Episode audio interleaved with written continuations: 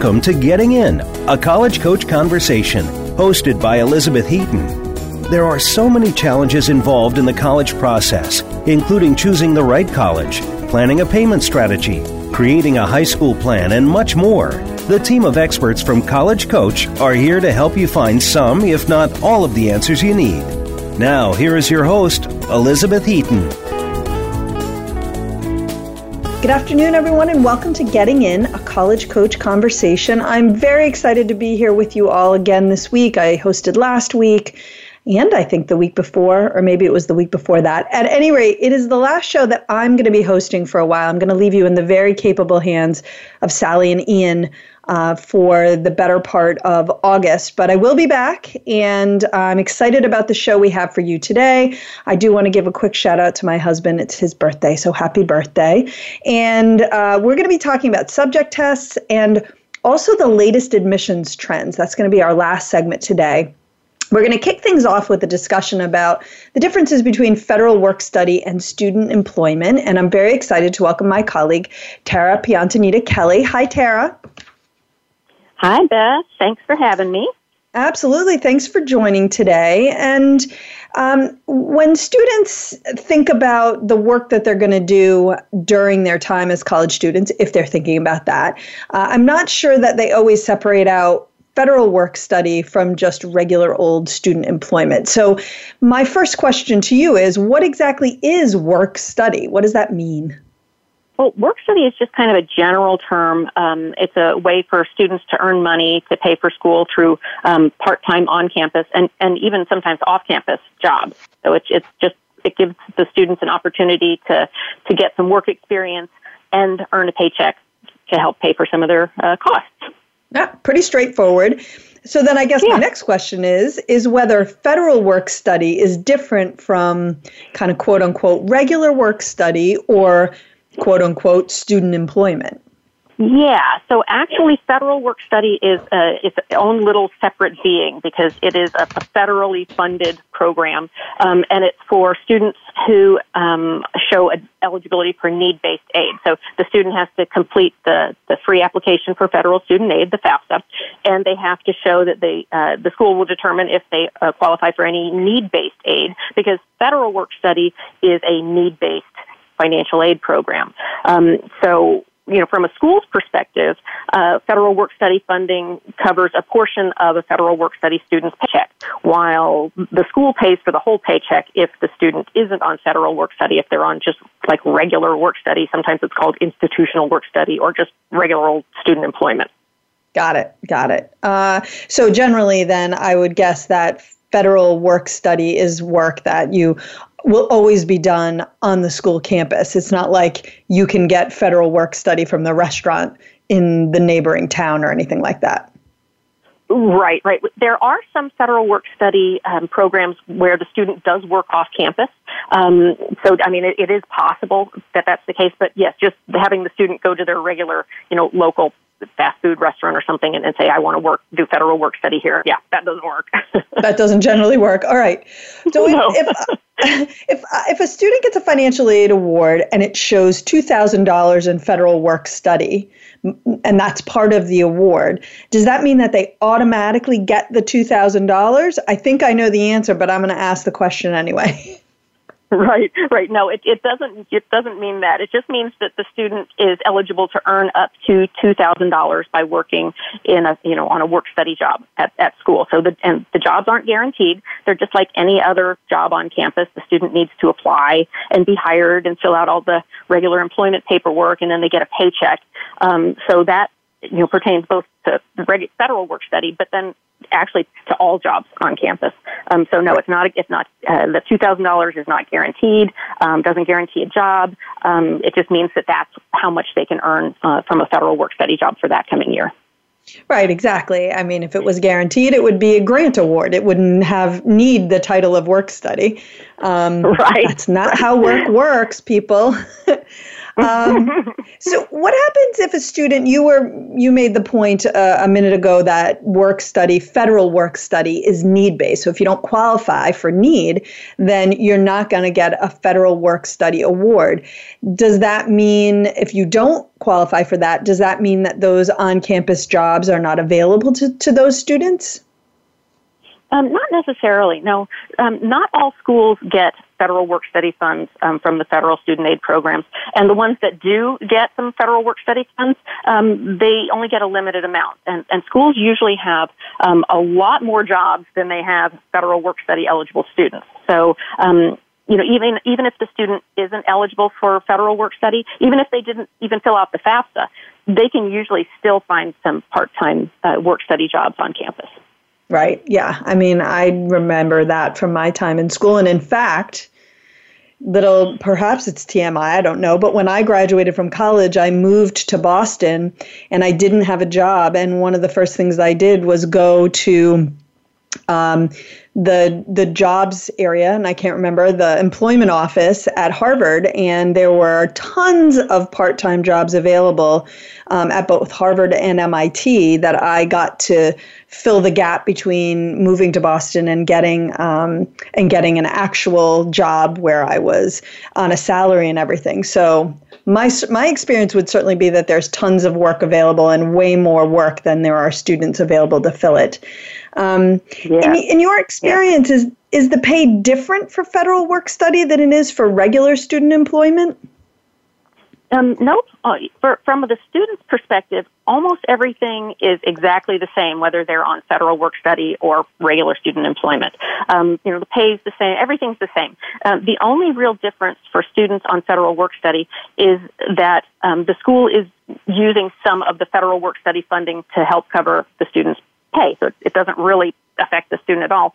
Um, but here is one thing that is a little bit different, and that is that any money that the student earns on a federal work study job, um, that isn't counted as income uh, in that calendar year when they do the FAFSA in subsequent years. So, you know, if the student earned $1,000 on federal work study, it does, that $1,000 doesn't count as student income, but if they earned $1,000 on, you know, regular student employment or at any kind of other employment, that $1,000 will count as, as student income on the FAFSA later on. So that's kind of really the only difference from, from the student's perspective. Right, exactly. They're not going to be paid a different rate, but that is a difference when you're filling out the FAFSA. Uh, and we touched mm-hmm. on this earlier, but you, I don't know if you have anything to add to my question about whether I was actually asking if you could just go down the street to a restaurant off campus and get a work study job. But the larger question is really whether or not work study jobs are always on campus. And I think you said not necessarily. Just curious if there's anything you would add there. Right, right. So, um, federal work study has some requirements for like community service and and you know uh, so it's possible that you know a student might be in a federal work study job at their at you know at their school, but their job is to go do, you know, reading for young kids, you know, at a, at a local public school. That could mm-hmm. be their federal work study job. And it's not technically, I mean, it's, it's, they, they get paid for on, you know, on campus, working on campus, but their actual location where they do the work is, is off campus. So mm-hmm. that is not, um, yeah, that, that's pretty common. Okay.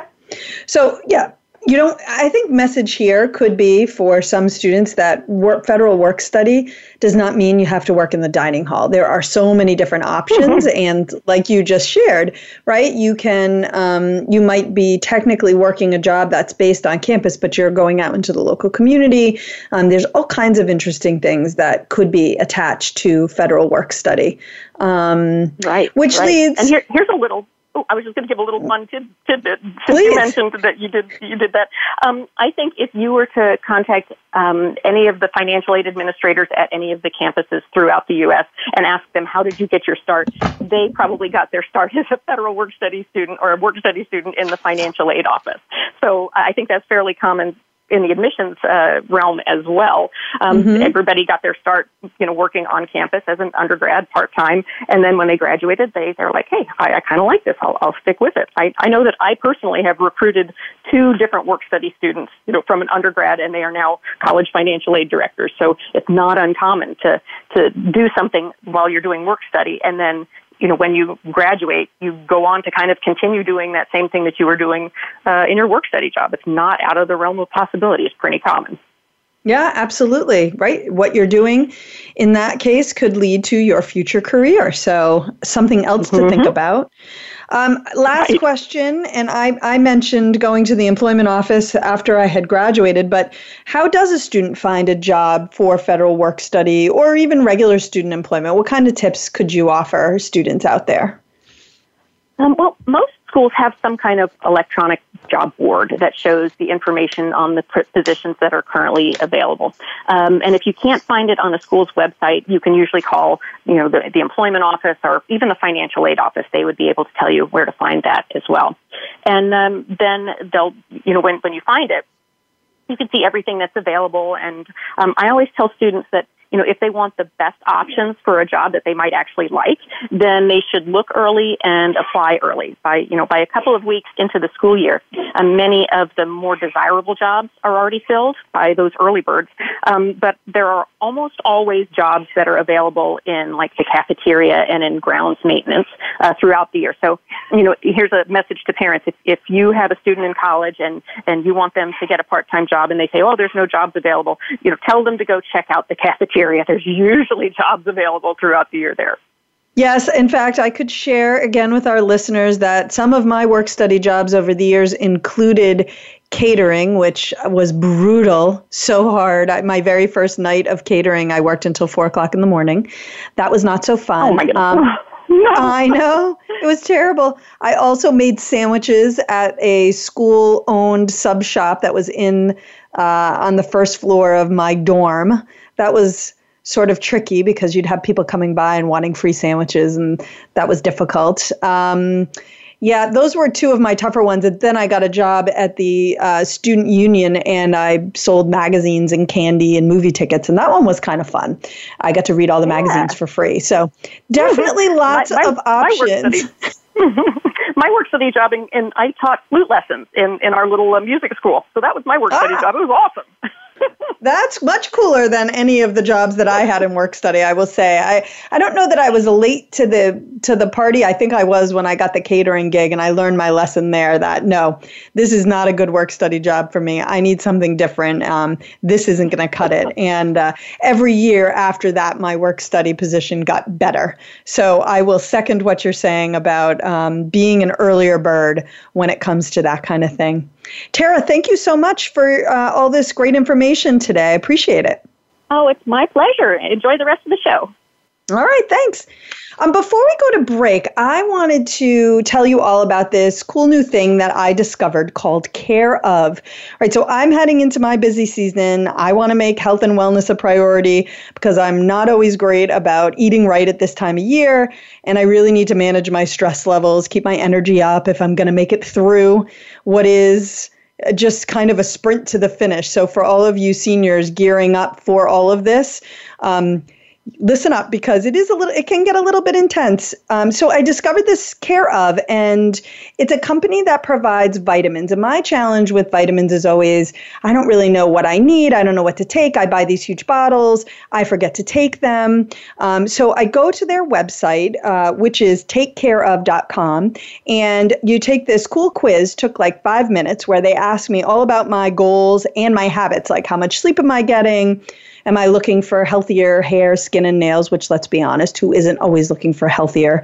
a healthier appearance? But I'd like to be healthier as well.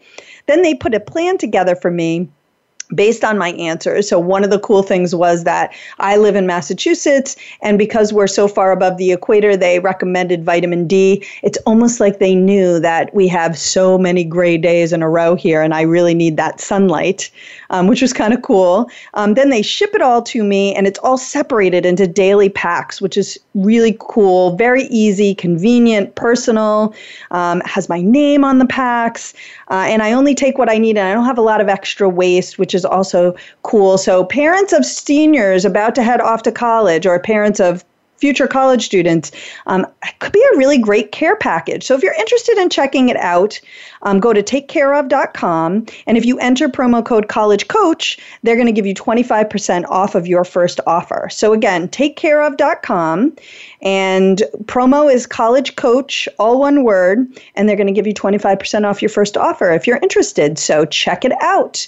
Uh, all right, we're going to take a short break. And when we come back, we're talking about subject tests. So don't go away.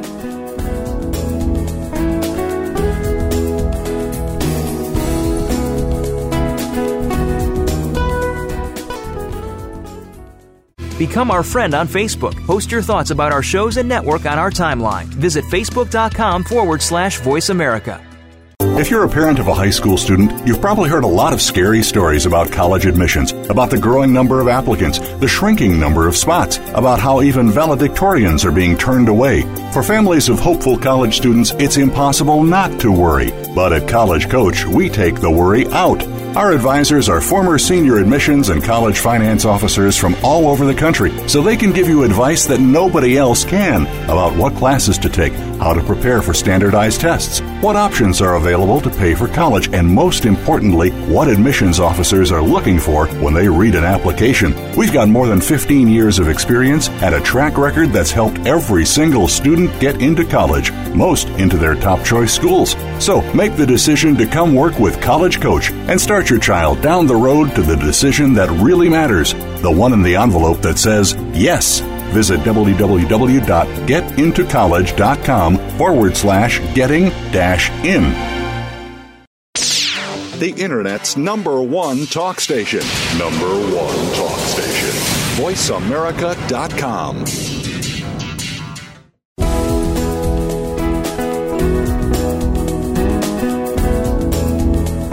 You are listening to Getting In, a college coach conversation.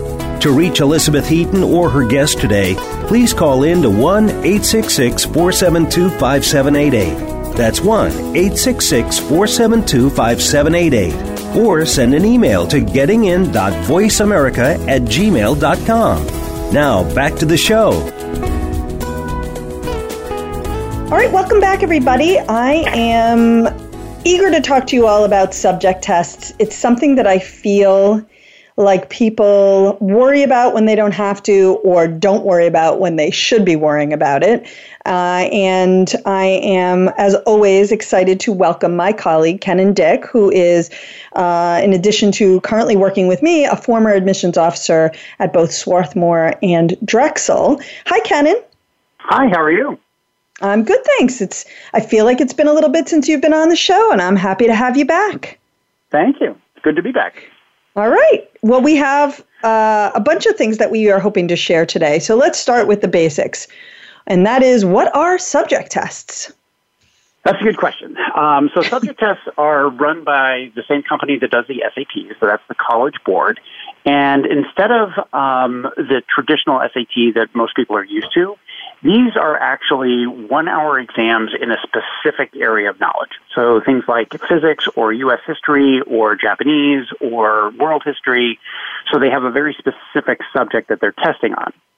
So the the range of options, there's 20 different exams that students can choose from, um, but they can take up to three different exams on any given test date and be able to kind of show their and demonstrate their um, ability in a specific area.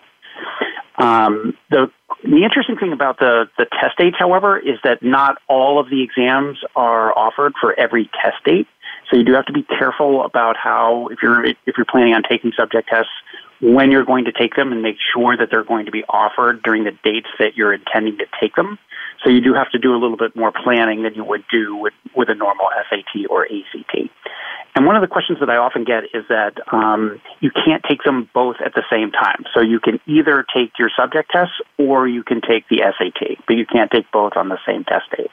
Right. Yeah. You'd be there until the wee hours of the morning if you tried to do all of those things. It, it seems anyway. And totally burn out as well. exactly. Exactly. It would be a lot to sit through the yeah. SAT and then follow that with one or more subject tests.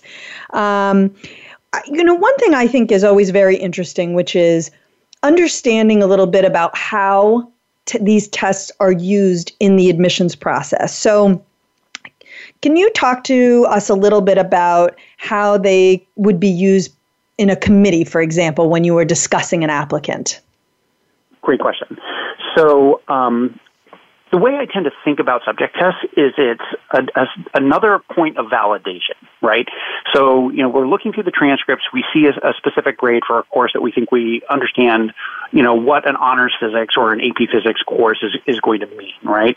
And so what we then do is we can say, okay, so if a student has, you know, a, you know, a strong grade in that physics class, and then they also have a strong score on the physics subject test, then we feel like that grade has meaning, right?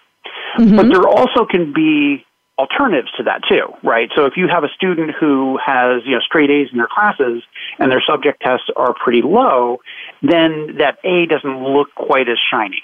And mm-hmm the you know the opposite can be true too. Uh, one of my favorite examples is there's a physics teacher, Mr. Friedman, at Eastern High School in New Jersey, and you know he would often have students that have like a B minus or a C plus in his course, but they're rocking fives on the AP exam and they're getting eight hundreds on the subject test. So mm-hmm. that C plus looks a heck of a lot different in context than it does uh, for that A that gets a lower score. So right. it's just one other point of reference to try to validate what we think we know about the student's preparation. Well, and you just mentioned AP scores, so that brings up a really good question, which is, you know, can they help or counter AP exam scores? What's your sense of how that can, how subject tests and AP scores can work together or against each other? Gotcha. Um, yeah, actually, I just had an email from uh, from a father on Monday who had that pretty much that exact same kind of question. And um, on the math level two, the student got a 720, and they were worried that for their target schools that might be a little bit on the low side. And the student took this when they were a, a sophomore in, in high school, and then last year in BC Calculus they got a five on the AP exam. Mm-hmm. So the five on the AP exam is going to be much more weighty than the 720 on a subject test that was taken two years ago on subject material that he hasn't seen since eighth grade. Mm-hmm. So, um, so we kind of put that into the context of, you know, again, validating what we think we know, and depending upon what that mix looks like, we can make arguments for why we think that that five on the BC Calc should be what we key in on as opposed to that 720 on Math 2. Right. So it's it's always within the context of the transcript of the order that they're taken, the dates that they're taken, the related coursework, and when they took it. All of that kind of factors into that discussion of how that score should be looked upon. Right. Right. And curious if the student is thinking about retaking. I don't know where the student aspires to go. For me, I can think of schools where it would be fine to not retake, and schools where I might say, well, I think you maybe should take that because we want to show off both the five and a higher score on the math two. What's your, what would you do in, or what are you recommending in that scenario? And again, yeah, I think you're totally right that, you know, if you're looking at um, a Georgetown where it's one of three, then you know the answer might be a little bit different um, than if it's an Ivy League school and you really want to kind of put your best foot forward. And mm-hmm. the student thinks like, if I just brush up on some of that stuff that I haven't seen in a while, I could you know get a much higher score. Right. So so yeah, so it's it's kind of in the context of that counseling that we and the the types of goals that they're reaching for that we would make those types of recommendations. So yeah. a 720 in a Stanford pool, uh, I would see that is is potentially problematic. So I'd probably recommend alternatively for that student. Right, exactly. But it would be a less of an issue at some other schools. I would I would agree. Um, exactly any any sense of you know we do frequently work with students who are maybe going to be taking some AP exams and they're also going to be taking subject exams, subject tests at the end of junior year. Um, similar prep. What do you think about prep? Should they prep? Do some special prep for these tests, in your opinion? Definitely um, have prep for the subject test. Um, for many of the APs, there's going to be a significant overlap between what you were just preparing for the AP exam versus the subject test. So mm-hmm. the great thing about AP chemistry, for instance, is there's a 98% overlap. So um, there's very little that's on the subject test that you would need to know uh, in addition to what's on the AP exam. However, you know, if you're looking, if you just took Physics C, for instance, and you want to take the physics exam, only 53% of that is actually on the exam. So you, there's a lot of extra material that you have to study for mm-hmm. the physics subject test that you didn't study in Physics C. So there's a, a, great chart. You can Google this, um, and it comes right up in terms of the overlap between AP exams and, and, subject tests. And that, I think, is a good barometer for how you should look at how much more you need to prepare for the subject tests versus your AP exams. Yeah, absolutely. And actually, that brings up a good question around how do you choose which subject tests to take? Um, or how do you advise students to choose? Great question. Um, depends upon their goals to a certain extent. Um, in general, I tell them to focus on the subject where they think they are most confident in a high score. And so, you know, if that's going to be math and chemistry and you're really good at chemistry, then focus on chemistry. But there are some schools like Carnegie Mellon and MIT that want to see it in specific subjects. So you also have to honor those requests as well if those are on your target list. But many schools like a Georgetown or a UVA that strongly recommend these types of um, exams, they're not as interested in, in exactly what you take, just that you have a representation in the subject area. So in those cases, I'm just uh, my advice to students is take the exams where you think you have the strongest chance of getting a high score. Yeah, I totally agree. I think one obviously one important thing to do is look at the schools you're applying to and the programs you're applying to and see if they specify a specific test or two that they would like you to take not uncommon, for example, for engineering to request or require that you do a math two subject test and a science subject test. Uh, and I do recommend if engineers are prepared to do it, I strongly recommend you do the math two and physics because those are the things that are generally going to be the most relevant. But the myth that floats around a lot about these is well, you need to have, it's kind of that myth these are myths, people. Please listen.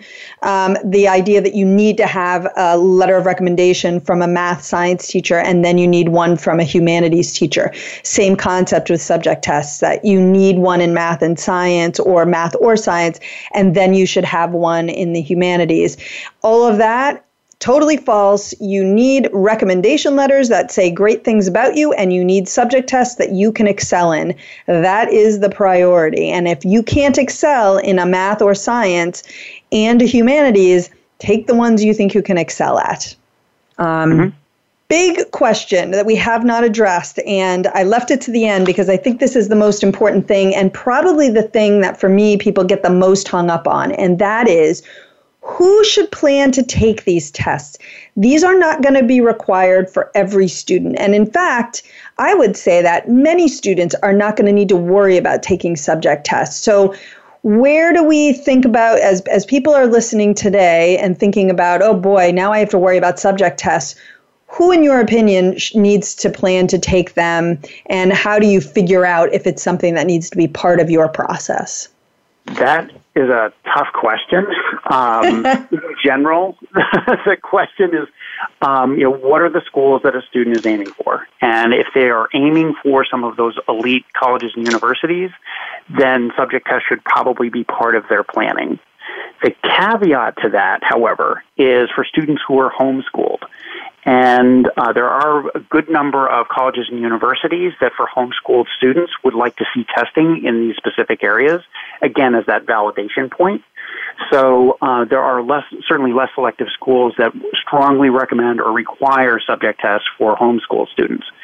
But beyond that, we're talking about again the elite schools. We're talking about the places like Georgetown. We're talking about um, you know MIT, Carnegie Mellon, Ivy, Stanford, those types of schools. So if you've got a student who is really strong in their class, is you know getting uh, mostly A's and very rigorous courses, it's a good idea to at the end of sophomore and junior year consider some of those options so you have them just in case you need them. Well, the difficulty is that if you wait till the end of the junior year, then first of all, junior year spring is tough enough as it is. But when mm-hmm. you have to try to take three, um, you know, subject tests, so that you can apply to Georgetown, that that's tough to kind of pile on to um, to a student in June of their junior year. So I would say, you know, think about, you know, what you perceive those targets to be, but if you have a high performing student, it's a good idea to have them just in case you need them. And, and actually, that brings up a point that I didn't ask about, but I should mention, which is when do you take these? And in general, you're going to usually want to take them right at the end of the time when you're completing that subject material. So if it's a half year mm-hmm. course, you're going to want to try and take the subject test that maybe in December. Uh, if it is a full year course, you maybe are going to want to try to take it in May or June. Um, although, as as Kenan noted at the beginning, not all subject tests are offered on every date that the SAT is offered. So that's something else you have to factor in. Um, what are your thoughts, Kenan, when a school, you mentioned the highly selectives, and I would say that my message to everyone listening is if you're aspiring to some of the most selective schools in the country, you need to take subject tests and you need to do very well in them. And by well, we would, de- we would define that as a 750 or above. But for students who maybe aren't going to be aspiring to those most selective schools, and if we take those out of the equation, what are what do you uh, counsel for students who are applying to schools where subject tests are optional? They're maybe not strongly recommended, but they're optional, or maybe they're using recommended, but but often optional. What do what do you say in those situations? I think for students, especially where they perform pretty well on those um, subject specific exams, that this can be a way to boost your profile. So, mm-hmm. for instance, um, for a student who um, does better on those subject tests than they do on like an ACT or an SAT, and they're applying to a test flexible school like an NYU, then that represents an opportunity for them to shine in a way that's different and put their best foot forward in terms of their testing. So um, for the kid who, you know, again can zero in on that and, and tends to score better, then that's a way that they can shine in a way that's a little bit different and just gives them a little bit more flexibility. Right. Yep, I agree. I also agree that if a student, or I also would say that if a student does not perform well on these tests, better to simply not submit them than to submit scores that aren't going to be helpful. So um, we had an, exactly. a conversation, right? We had a conversation going um, amidst the team for someone who was applying to a couple of schools. I think Emory and Wake Forest were two of them, where the tests are optional, and the student currently is scoring at a lower range than we would normally recommend submitting. And in those schools, um, the advice that ultimately I think is being passed around. Uh, let's let me amend that. My advice is that if the student isn't able to get those scores up over 700, then I would just submit without those scores, and I think that's going to make for a stronger um, application in that in that area. Um, Kenan, mm-hmm. thank you so much. I appreciate you joining today, and and hopefully our listeners took away a lot of great information because you certainly shared lots of great information. It's been my pleasure. All right, excellent. Uh, don't go away. We are coming up to our segment on the latest admissions trends, and there's some really interesting stuff here, and you're not going to want to miss it.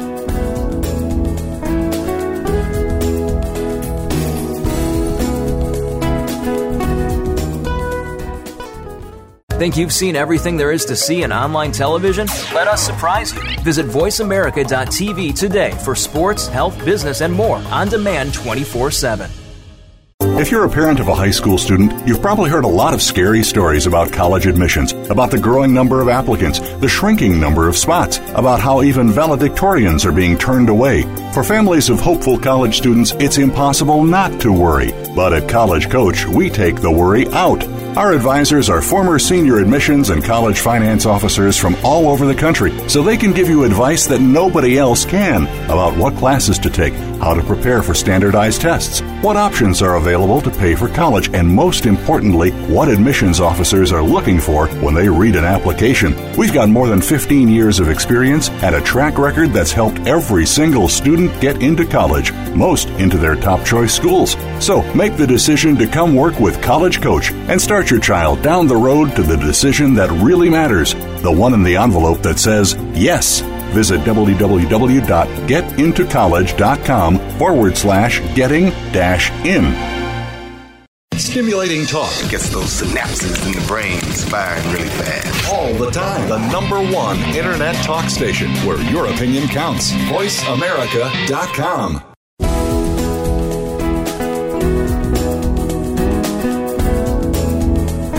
You are listening to Getting In, a college coach conversation.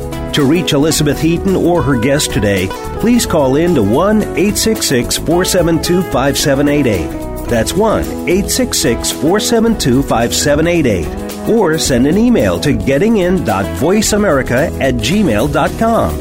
Now, back to the show. All right, we are back, and I am really interested and uh, looking forward to sharing with you the latest trends in admissions. I think this is super helpful or will be super helpful for everyone, and I'm excited to welcome my colleague Elise Krantz, who is a former admissions officer at Barnard uh, and Bennington. Hi, Elise. Hi, Beth.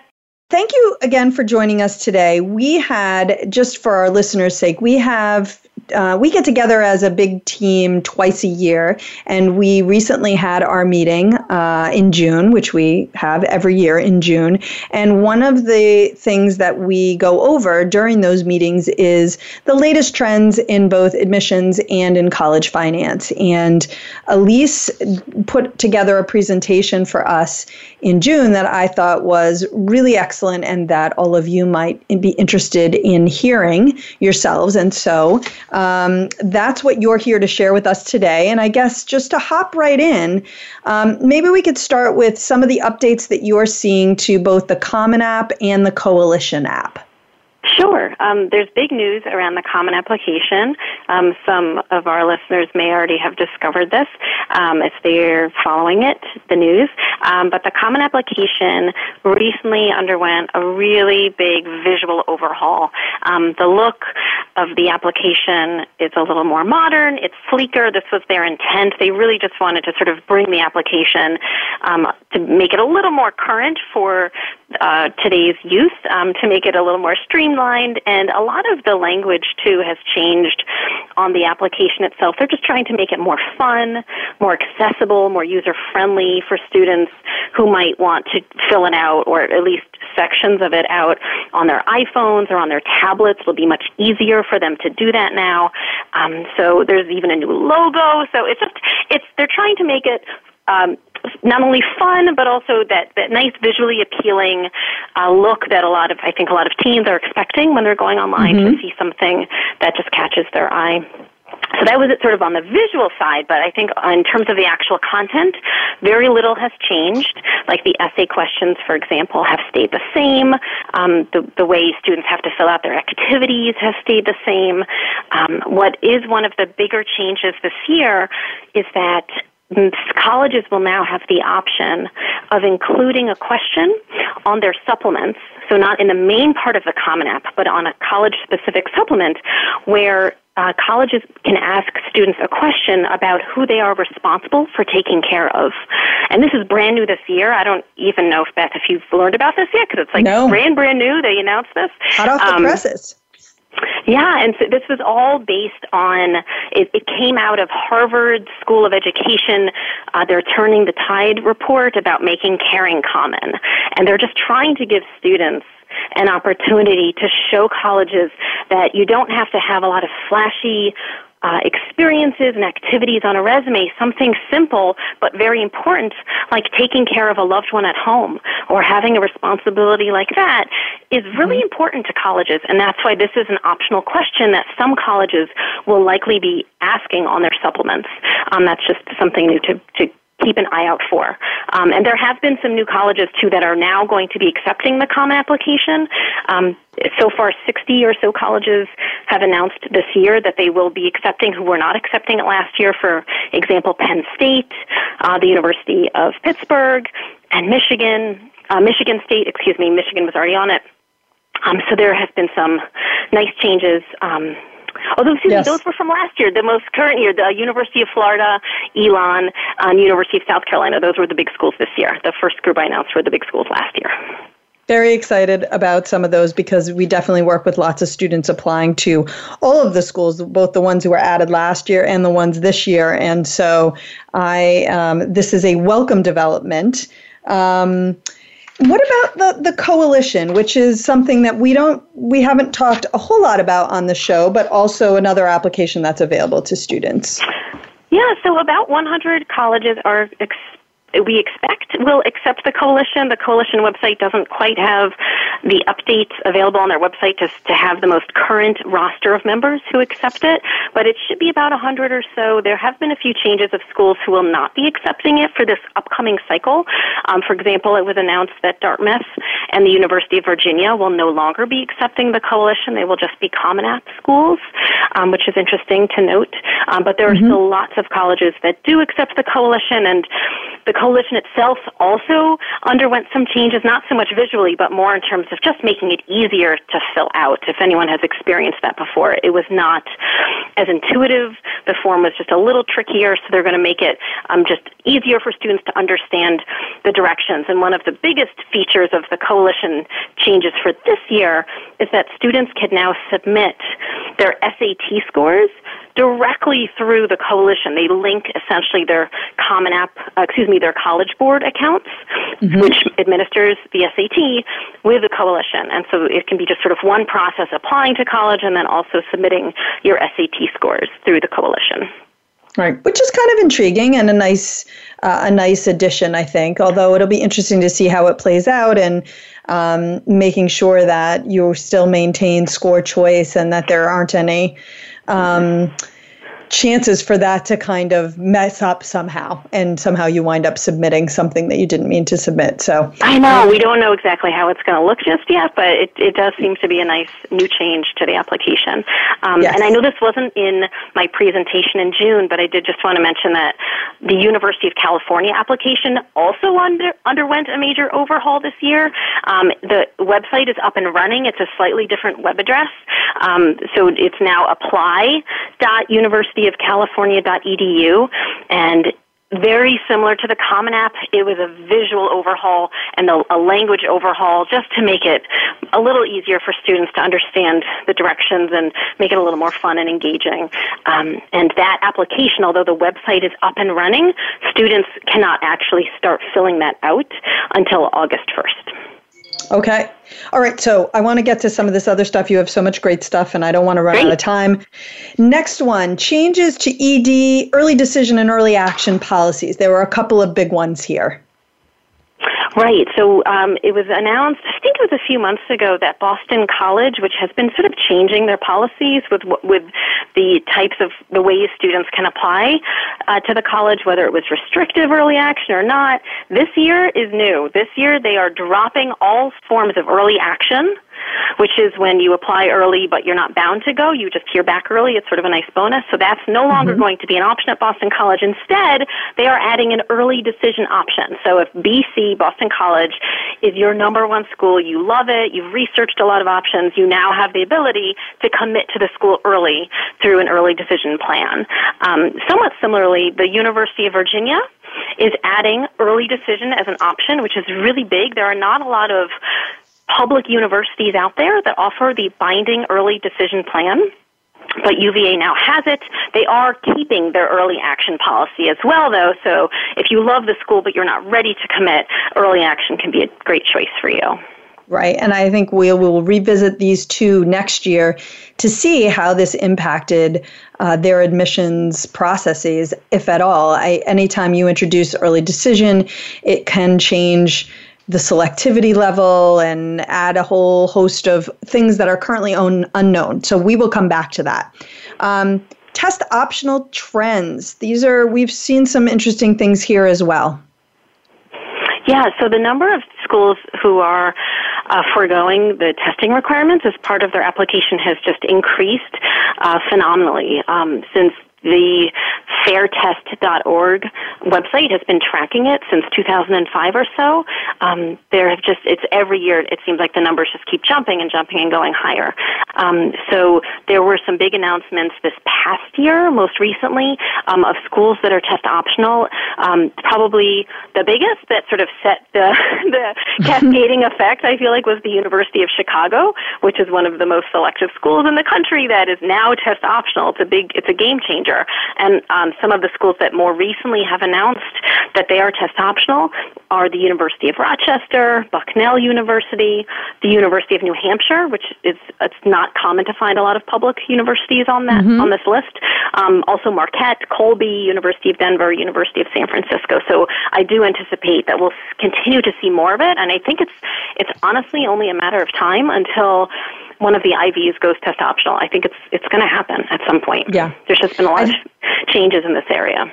I think so too. And in fact, I think we probably want to have a whole segment on what will that mean if that is what happens, because I think there are some other things going on. And there was a whole report from the University of Chicago about how brilliant their class was, even though they went test optional. And I think there are some things going on there. And we're going to want to dig a little bit more into all the, the hearts and flowers and what it really means when a school like that goes test optional. But that is a mm. conversation for another day because we don't have time for all of that right now. Um, Here's another huge one selectivity and wait lists. So, we're seeing some specific trends in terms of selectivity, uh, and then also wait lists are always a big deal every year. Right, and we, we talk about this so much how the media and and sometimes I feel like we're a little guilty of it too, a little mm-hmm. bit. You know, we focus so, you know we focus on these ultra selective schools. That's oftentimes what a lot of students and parents are most interested in. But it is so important to remember that the national acceptance rate across the country is 65 percent. Mm-hmm. Most colleges are admitting most students. Um, so this was data that um, was recently published that I had found for the the meetings that we had recently um, is that it's only I think these stats are amazing. Only 1.2 percent of colleges in the U.S. admit fewer than 10 percent of their applicants. Mm-hmm. And, and a total of 3% of U.S. colleges admit fewer than 20%. So it's, it's really the bulk of colleges that are admitting most of the students who are applying to them. It's just up at that very, very top group of, of schools where it's tight and it's, it's super competitive. Um, in terms of waitlist, since you mentioned that too, um, Oh, can we back up for a second? I forgot to mention, just in terms of selectivity, there were some dramatic changes this past year in terms of schools that got even more selective that was a shock to us. I just wanted to mention um, Tulane University uh, had a decrease in they they went they were they went from 17% last year to 13% this year, which yeah. was a decrease in a 23% drop in their uh, acceptance rate. Um, and Barnard, which is the school that I used to work at, went from 14%, already crazy selective, to 11%. They, they dropped 21% in terms of their selectivity. Um, yeah. So that was interesting to note too. Yeah, I mean, what's scary is that I know that when I was at Penn, and it wasn't all that long ago, um, 17% acceptance rate was not that bad. You know, that was, we were dealing with that. And I remember how difficult it was to admit students and how many great students that I was advocating for that ultimately we couldn't admit because we just had so many talented applicants. And when you think about how low those numbers are getting at so many other schools, it's a little bit it's a little bit scary although we and we're going to do a segment on this the answer is not to apply to more schools um, and in fact, that's a trend that I saw is that students that I worked with who applied to a more than reasonable number, which I would say 12 is the high number of applications I would recommend. The ones who submitted a lot more than that did not do that well. But anyway, um, waitlist trends. Yeah, so the the number the waitlist trends for this most recent cycle have not really been announced. And part of that reason is we're still kind of in the middle of it. Colleges might still actually still be offering waitlist um, students who were on the waitlist a spot, and that happens because oftentimes over the summer students change their minds. Sometimes they they deposit at more than one school, and then when they eventually let that school that their second choice school know I'm actually not coming, then a new spot opens up, and so another waitlisted student comes on.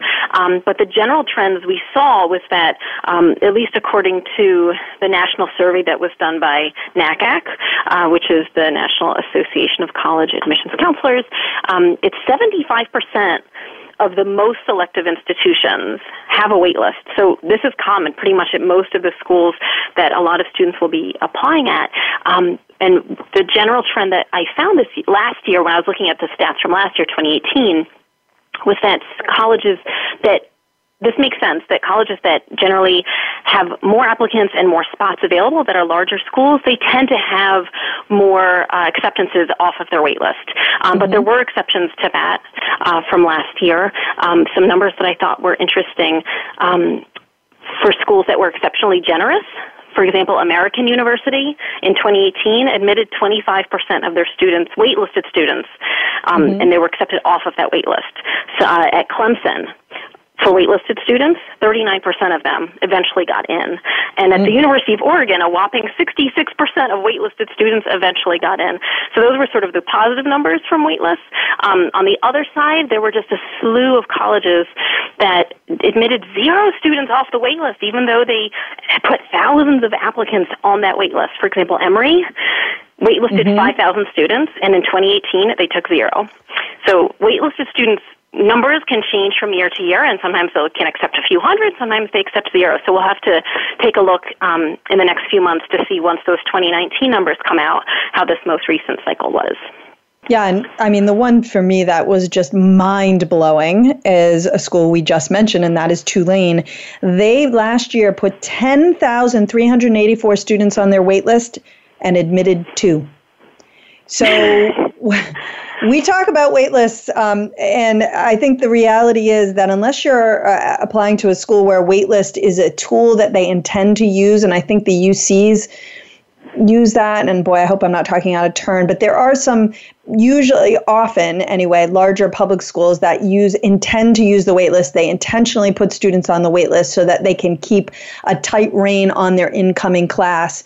Um, but some of these private schools that are a little bit smaller, um, the numbers can be astronomical in terms of who's actually on the wait list with you.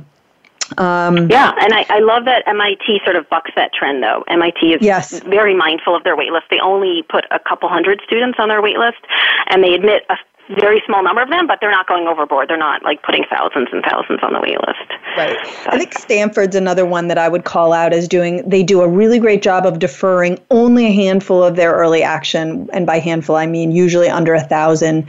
Uh, and similarly, they don't put a whole lot of students on the wait list. They still put way more on than they could admit, but it's certainly nothing like 10,000 um, mm-hmm. students. Uh, okay, last thing recruiting trends, um, enrollment trends, things that you're seeing that maybe are related to, um, maybe related to the Varsity Blues scandal, maybe not. Um, just curious about some things you're seeing there. Yeah, it's interesting. There's been a few colleges that have announced they have already revamped their policies for recruiting athletes because of the varsity blues scandal.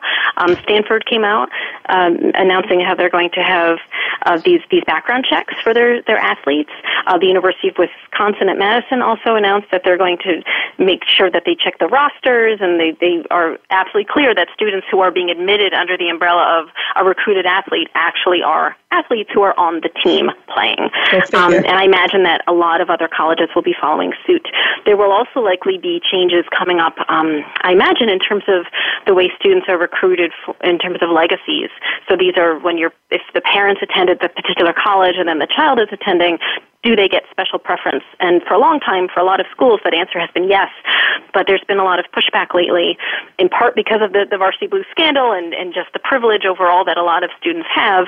Um, so that's something that we're going to be looking for, as well as just in terms of how students of color are being recruited because of the case at Harvard that's that's currently ongoing just what's going to happen with underrepresented students of color and and will they still get some advantage in the process or will that perhaps be eliminated will colleges not be able to take that into account when they're doing a holistic review so that's something we'll be looking for Yes, absolutely. And Elise, we will definitely have you back um, once we see where some of these trends have ended up.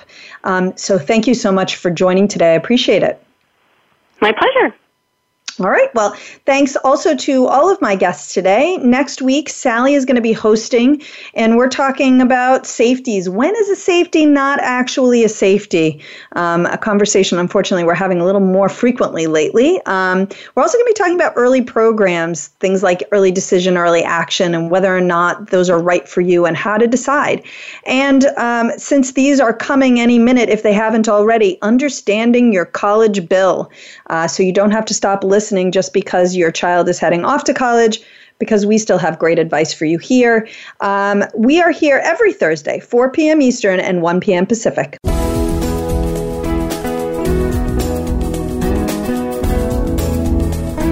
Thank you for tuning in to Getting In, a college coach conversation, hosted by Elizabeth Heaton.